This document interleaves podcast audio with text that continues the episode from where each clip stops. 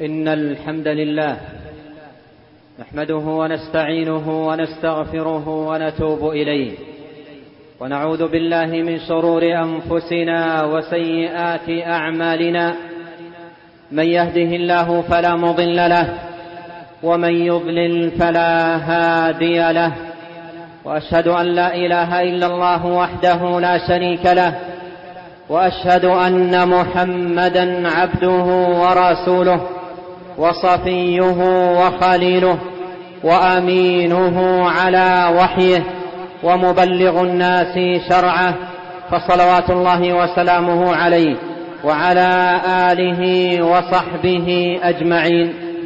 أما بعد عباد الله اتقوا الله فإن من اتقى الله وقاه وأرشده إلى خير أمور دينه ودنياه. معاشر المؤمنين عباد الله إن نبينا المصطفى ورسولنا المجتبى عليه صلوات الله وسلامه أوتي جوامع الكلم وبدائع الحكم صلوات الله وسلامه عليه. فكان يقول الكلمات القليلة ويتلفظ بالألفاظ اليسيرة الحاوية للمعاني الجامعة. الحاوية للمعاني الجامعة العظيمة. عباد الله وهكذا الشأن في دعواته صلوات الله وسلامه عليه. فكان صلى الله عليه وسلم يعجبه إذا دعا الله أن يدعو بجوامع الكلم كما ثبت ذلك في الحديث. عباد الله وها هنا يتأكد على كل مسلم أن يحسن إقباله على دعوات النبي صلى الله عليه وسلم على دعوات النبي صلى الله عليه وسلم الصحيحة الثابتة عنه يقبل عليها دعوة لله بها وتأملا لمعانيها وتحقيقا لغاياتها ومضامينها. إن دعوات النبي عليه الصلاة والسلام دعوات معصومة من الزلل والخطأ وفي الوقت نفسه مشتملة على مغ... مشتملة على غاية المطالب العالية ونهاية المقاصد الرفيعة. فكيف نبغي فكيف نبغي عنها بدلا ونستعيض عنها بغيرها؟ وهي دعوات النبي المعصوم عليه الصلاة والسلام. معاشر المؤمنين وهذه وقفة مع دعوة عظيمة كان يدعو بها نبينا صلى الله عليه وسلم وهي ثابتة عنه صلوات الله وسلامه عليه وقد حوت مجاميع الخير وأبواب البر وأسس السعادة في الدنيا والآخرة. روى الطبراني في معجمه الكبير. بسند ثابت عن رسول الله صلى الله عليه وسلم من حديث شداد بن أوس رضي الله عنه.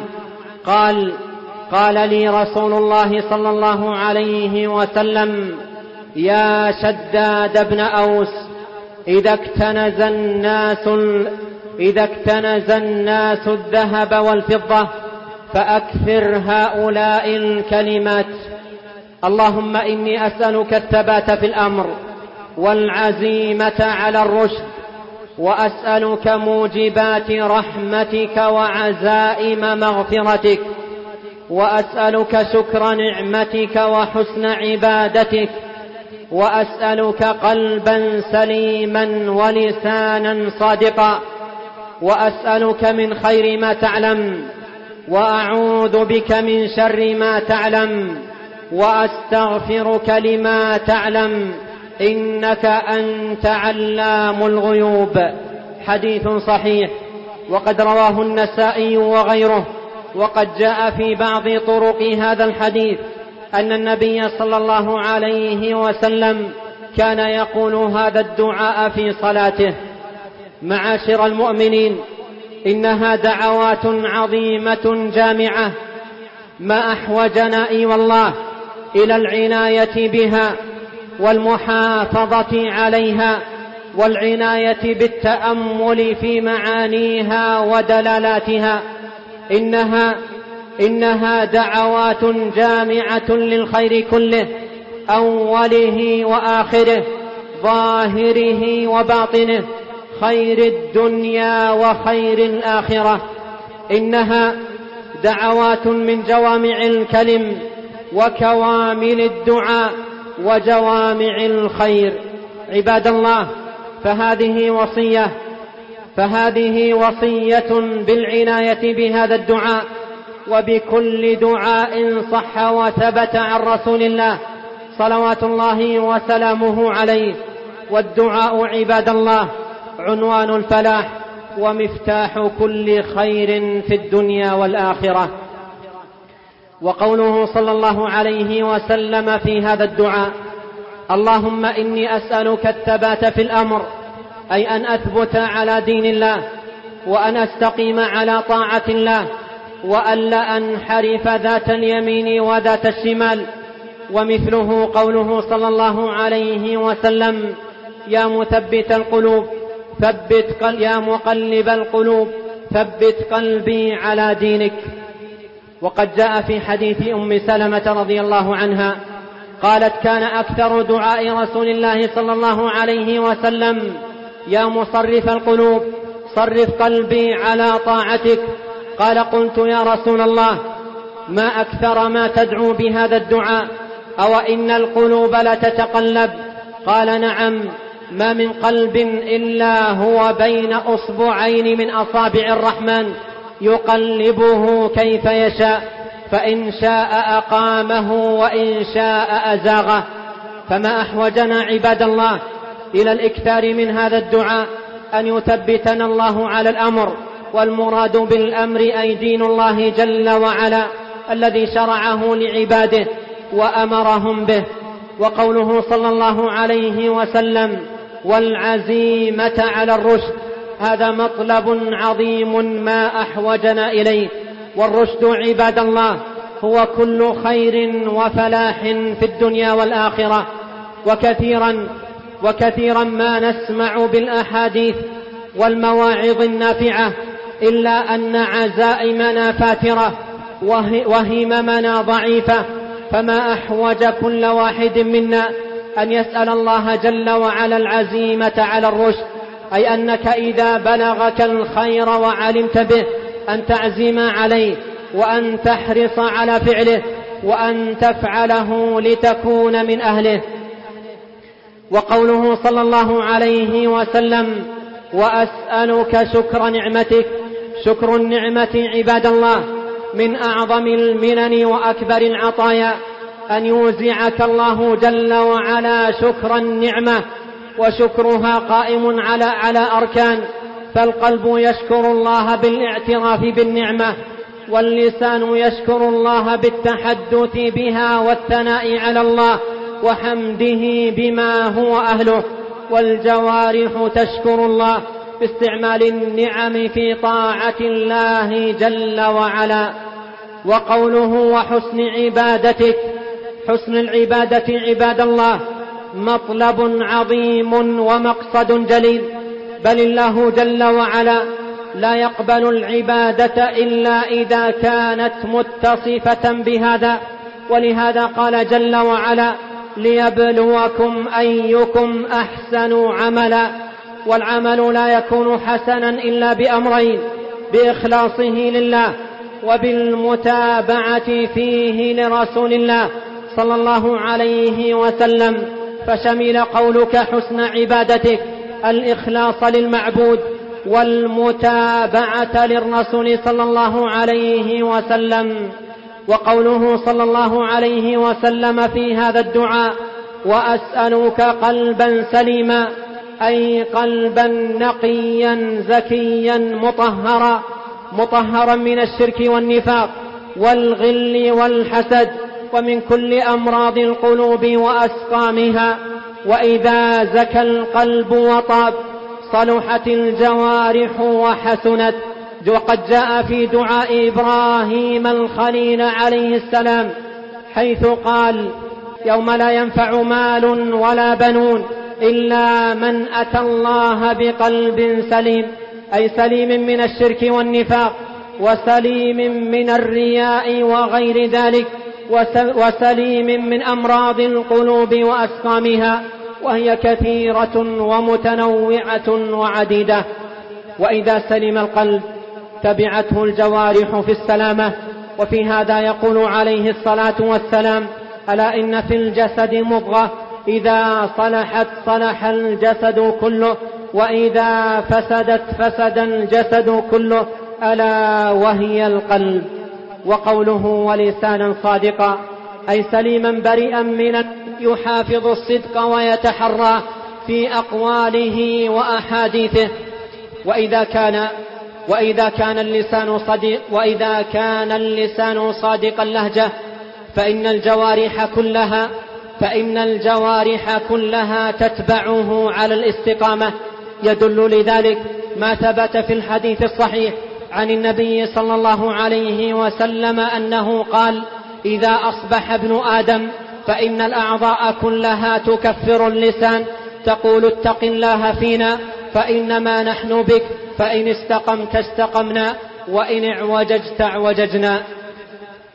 وقوله صلى الله عليه وسلم في هذا الدعاء وأسألك من خير ما تعلم وأعوذ بك من شر ما تعلم هو من جوامع الدعاء وكوامله حيث سأل في هذه الجملة الخير كله ظاهره وباطنه سره وعلنه ما كان منه في الدنيا وما كان منه في الآخرة.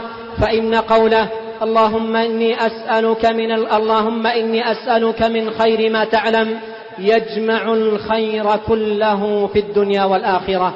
وقوله عليه الصلاة والسلام وأعوذ بك من شر ما تعلم من كوامل التعوذ وجوامعه فإنك في هذه الجملة تعودت من كل شر وكل بلاء وضر فإن, فإن قوله وأعوذ بك من شر ما تعلم يجمع التعوذ كله. وقوله في خاتمة هذا الدعاء صلوات الله وسلامه عليه وأستغفرك لما تعلم فيه إقرار العبد بذنوبه وخطاياه وكثرتها وتعددها وأن منها ذنوبا كثيرة لا يعلمها نسيها العبد ولكن أحصاه الله ونسوه. فما أجمل أن يقول المستغفر في استغفاره وأستغفرك لما تعلم لأن علم الله عز وجل محيط بالسرائر والمعلنات.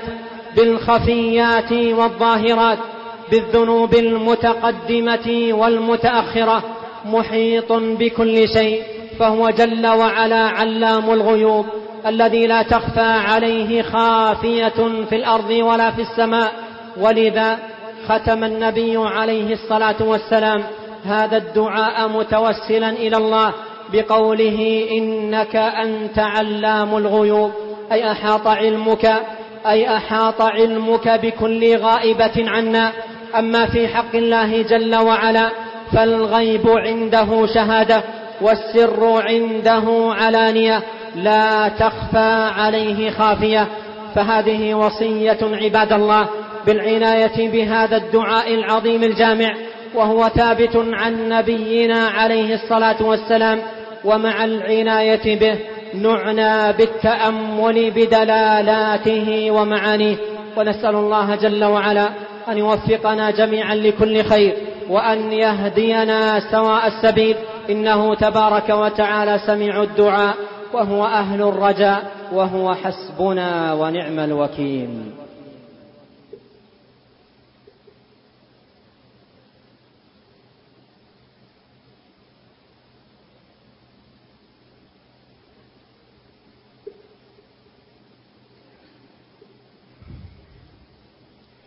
الحمد لله عظيم الإحسان واسع الفضل والجود والامتنان وأشهد أن لا إله إلا الله وحده لا شريك له وأشهد أن محمدا عبده ورسوله صلى الله وسلم عليه وعلى آله وأصحابه أجمعين.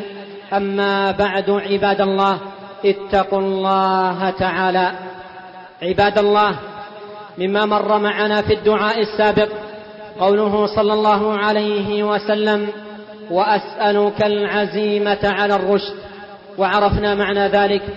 وكثير منا عباد الله من يقف على أمور كثيرة هي من الرشد حقا ومن الفلاح والصلاح والسعادة في الدنيا والآخرة إلا إن عزيمته فاترة وهمته متوانية.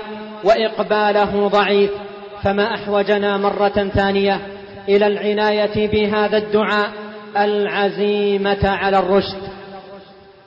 عباد الله ومن العزيمة على الرشد عقب صيام شهر رمضان صيام صيام ست من شوال كما ثبت في الحديث عن النبي صلى الله عليه وسلم أن من صام رمضان وأتبعه ستا من شوال فكأنما صام الدهر كله. فهذه, فهذه فضيلة عظيمة لا تفوت وخير وخير جليل لا يضيع. من صام رمضان وأتبعه ستا من شوال فكأنما صام الدهر كله. كثير منا يعلم بهذا الحديث ويعلم بهذه الفضيلة. إلا أن عزيمته تفتر وهمته تتوانى وضعف وهو في شخصه يكسل عن القيام بهذا العمل ولا تزال الفرصة متواتية. فنسأل الله جل وعلا العزيمة على الرشد ونقبل على طاعته وما يحبه ويرضاه. ونعلم أن هذه الحياة ميدان للعمل. ودار للمسابقة والمنافسة في طاعة الله والكيس من عباد الله. من دان نفسه وعمل لما بعد الموت والعاجز من أتبع نفسه هواها. وتمنى على الله الاماني وصلوا وسلموا رعاكم الله على محمد بن عبد الله كما أمركم الله بذلك في كتابه. فقال إن الله وملائكته يصلون على النبي. يا أيها الذين آمنوا صلوا عليه وسلموا تسليما. وقال صلى الله عليه وسلم من صلى علي واحدة صلى الله عليه بها عشرا. اللهم صل على محمد وعلى آل محمد كما صليت على إبراهيم وعلى آل إبراهيم إنك حميد مجيد. وبارك على محمد وعلى آل محمد كما باركت على إبراهيم وعلى آل إبراهيم إنك حميد مجيد. وارض اللهم عن الخلفاء الراشدين الأئمة المهديين أبي بكر الصديق وعمر الفاروق وعثمان ذي النورين وأبي الحسنين علي. وارض اللهم عن الصحابة أجمعين وعن التابعين ومن تبعهم بإحسان إلى يوم الدين وعنا معهم بمنك وكرمك وإحسانك يا أكرم الأكرمين. اللهم أعز الإسلام والمسلمين وأذل الشرك والمشركين اللهم اعز الاسلام والمسلمين وأذل الشرك والمشركين. اللهم اعز الاسلام والمسلمين وأذل الشرك والمشركين. اللهم وعليك بأعداء الدين فإنهم لا يعجزونك. اللهم إنا نجعلك في نحورهم ونعوذ بك اللهم من شرورهم. اللهم انصر من نصر دينك وكتابك وسنة نبيك صلى الله عليه وسلم وعبادك المؤمنين. اللهم آمنا في أوطاننا وأصلح أئمتنا وولاة أمورنا واجعل ولايتنا في من خافك واتقاك واتبع رضاك يا رب العالمين. اللهم وفق ولي أمرنا لما تحبه وترضاه. اللهم واعنه على البر والتقوى. اللهم وارزقه البطانة الصالحة الناصحة يا رب العالمين. اللهم وفق جميع ولاة أمر المسلمين. لكل قول سديد ولكل عمل رشيد. فيه صلاح الإسلام وعز المسلمين يا رب العالمين. اللهم آت نفوسنا تقواها زكها أنت خير من زكاها أنت وليها ومولاها. اللهم إنا نسألك الثبات في الأمر والعزيمة على الرشد. اللهم إنا نسألك موجبات رحمتك وعزائم مغفرتك. اللهم إنا نسألك شكر نعمتك. وحسن عبادتك. اللهم إنا نسألك قلبا سليما ولسانا صادقا. اللهم إنا نسألك من خير ما تعلم ونعوذ بك من شر ما تعلم ونستغفرك لما تعلم. إنك أنت علام الغيوب. اللهم اغفر لنا ذنبنا كله دقه وجله أوله وآخره علانيته وسره. اللهم اغفر لنا ولوالدينا وللمسلمين والمسلمات والمؤمنين والمؤمنات. الأحياء منهم والأموات. اللهم إنا نستغفرك إنك كنت غفارا. فأرسل السماء علينا مدرارا. اللهم اسقنا وأغثنا. اللهم اسقنا وأغثنا. اللهم اسقنا وأغثنا. اللهم أعطنا ولا تحرمنا. وزدنا ولا تنقصنا. وآثرنا ولا تؤثر علينا. اللهم إنا نتوسل إليك بأسمائك الحسنى. وصفاتك العليا. وبأنك أنت الله الذي لا إله إلا أنت. يا من وسعت كل شيء رحمة وعلما أن تسقينا الغيث ولا تجعلنا من القانطين. اللهم اسقنا الغيث ولا تجعلنا من اليائسين. اللهم أغثنا اللهم أغثنا اللهم أغثنا. اللهم إنا نسألك غيثا مغيثا هنيئا مريئا سحا طبقا نافعا غير ضار. اللهم أغث قلوبنا بالإيمان وديارنا بالمطر. اللهم سقيا رحمة لا سقيا هدم ولا عذاب ولا غرق. اللهم أغثنا اللهم أغثنا اللهم أغثنا. وآخر دعوانا أن الحمد لله رب العالمين. وصلى الله وسلم وبارك وأنعم على عبده ورسوله نبينا محمد وآله وصحبه أجمعين.